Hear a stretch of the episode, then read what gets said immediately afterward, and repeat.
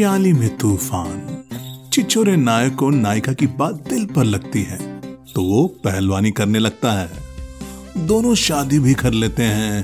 फिर कुछ ऐसा होता है कि वो पहलवानी छोड़ देता है। कुछ अरसे बाद वो लौटता है तो किसी और को नहीं बल्कि अपने आप को जीतने के लिए। ओह सॉरी, ये तो सलमान खान वाली सुल्तान की कहानी सुना दी।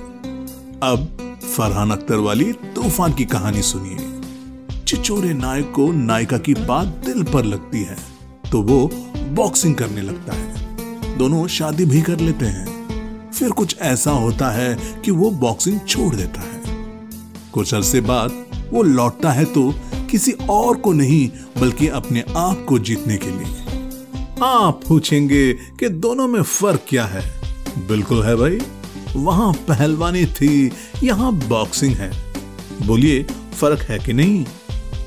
नमस्कार, मैं हूं आपका रेडियो साथी सुशील। आज लेकर आया हूं फरहान अख्तर अभिनीत ताजा प्रदर्शित फिल्म तूफान की समीक्षा।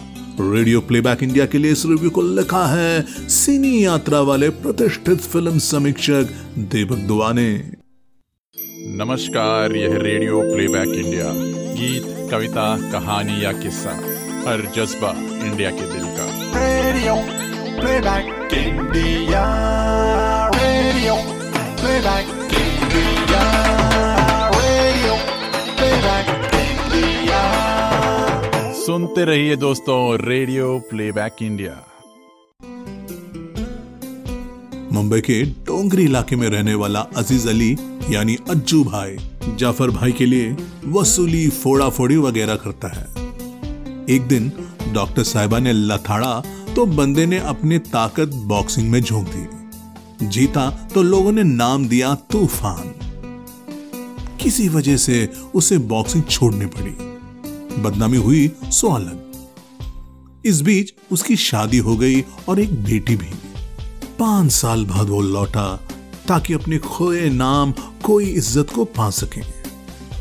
फरहान अख्तर की सोची ये कहानी साधारण है। अपनी शुरुआत से ही ये एक साधारण किस्म का ट्रैक पकड़ती है और थोड़े बहुत उतार चढ़ाव के साथ उसी पर टिकी रहती है। अंजुम राबली और विजय मौर्य जैसे लेखकों ने इस कहानी में जरूरी दांवपेच दिखाई है जिससे ये कहीं कहीं ढलकने के बावजूद बोर नहीं करती और आने वाले सीक्वेंस का अंदाजा होने के बावजूद बांधे भी रखती हैं। फिर भी लगता है कि कहीं कमी रह गई। भावनाओं के उफान की कमी, एक्शन के तूफान की कमी, संवादों को जोरदार ढंग से लिखे जाने की कमी भी साफ महसूस होती है। हिंदू लड़की और मुस्लिम लड़के के प्यार में लव जिहाद वाले एंगल को खुलकर एक्सप्लोर किया जाना चाहिए था। निर्देशक राकेश ओमप्रकाश मेहरा के निर्देशन की धार हमेशा से अपने हाथ में आई स्क्रिप्ट के वजन पर निर्भर रही है। इसलिए वो हमें बहुत अच्छी से लेकर बहुत खराब तक फिल्में दे चुके हैं। इस बार उनके हाथ में ठीक ठाक सी स्क्रिप्ट आई तो फिल्म भी ठीक ठाक बनी जो न तो महानता की चोटी छूती है और न ही किसी खड़ में गिरती है। थोड़ी एडिटिंग करके वो इसे और कसते तो ये ज्यादा पकड़ बना पाती। फिल्म का कलेवर गली बॉय सरीका है। वही मुस्लिम अंडरडॉग लड़का, वही स्ट्रगल, उसके आगे बढ़ना, चैंपियन बनना और वही रैप गाने भी। इन रैप गानों ने फिल्म को बिगाड़ा ही है।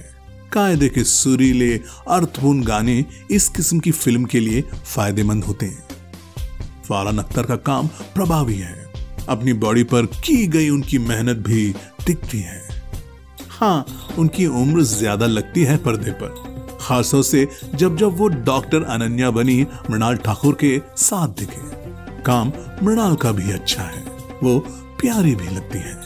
परेश रावल, मोहन अगाशे, सुप्रिया पाठक कपूर, दर्शन कुमार, विजय राज जैसे कलाकारों की मौजूदगी दृश्यों को भारी बनाती है। अज्जू के दोस्त के किरदार में हुसैन दलाल ने अपना किरदार को जमकर पकड़ा।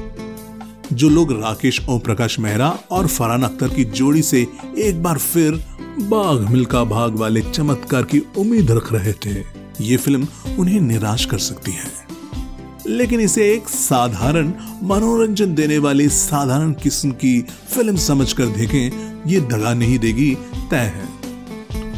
रेटिंग की जरूरत ही क्या है, रिव्यू सुनिए और फैसला कीजिए कि फिल्म कितनी अच्छी या खराब है। और हाँ, इस रिव्यू पर अपने विचार जरूर बताएं।